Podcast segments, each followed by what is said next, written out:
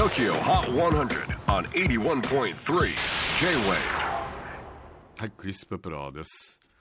えー、2021年1月3日、えー時刻は5時を、えー過ぎています、えー年明け一発目の放送を終えたわけですけれども、皆さんどんな年越し、えーでしたか、えー元日から、えー9時間特番やって3日は年間チャート、えーそして27日は東京ギタージャンボリーの MC ということで、まあ、結構年末年始はそれなりになんか忙しかったかなという感じがいたしますけれども、まあ、昨年はね本当あの、まあ、コロナ禍で大変だったんですけれども、まあ、そんな中赤ちゃんが誕生しまして私パパになりました。夏に娘が、えー誕生したんですけれどもね。でもあの2020年本当だったらオリンピックベイビーのはずがパンデミックベイビーに、えーなってしまいましたけれども。でも本当にあのなんだろう。ま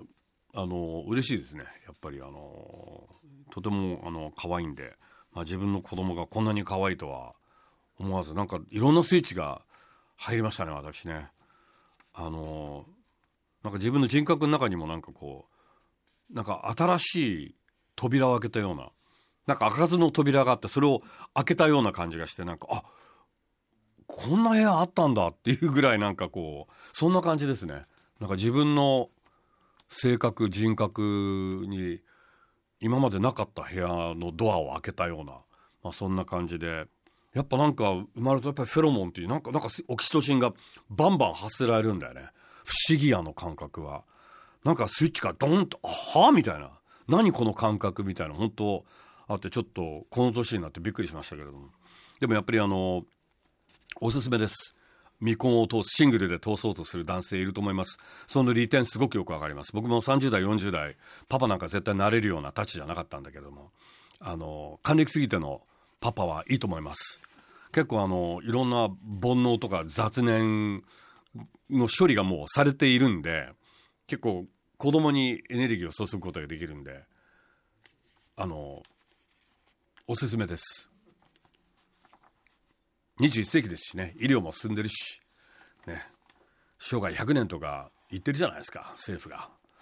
さあそれでは、えー新週一発目 TOKIO HOT 100 レギュラーチャートトップ5をチェックしましょう。5位はあいみょんスーパーガール。エントリー2週目にして先週7位から2ポイントアップ。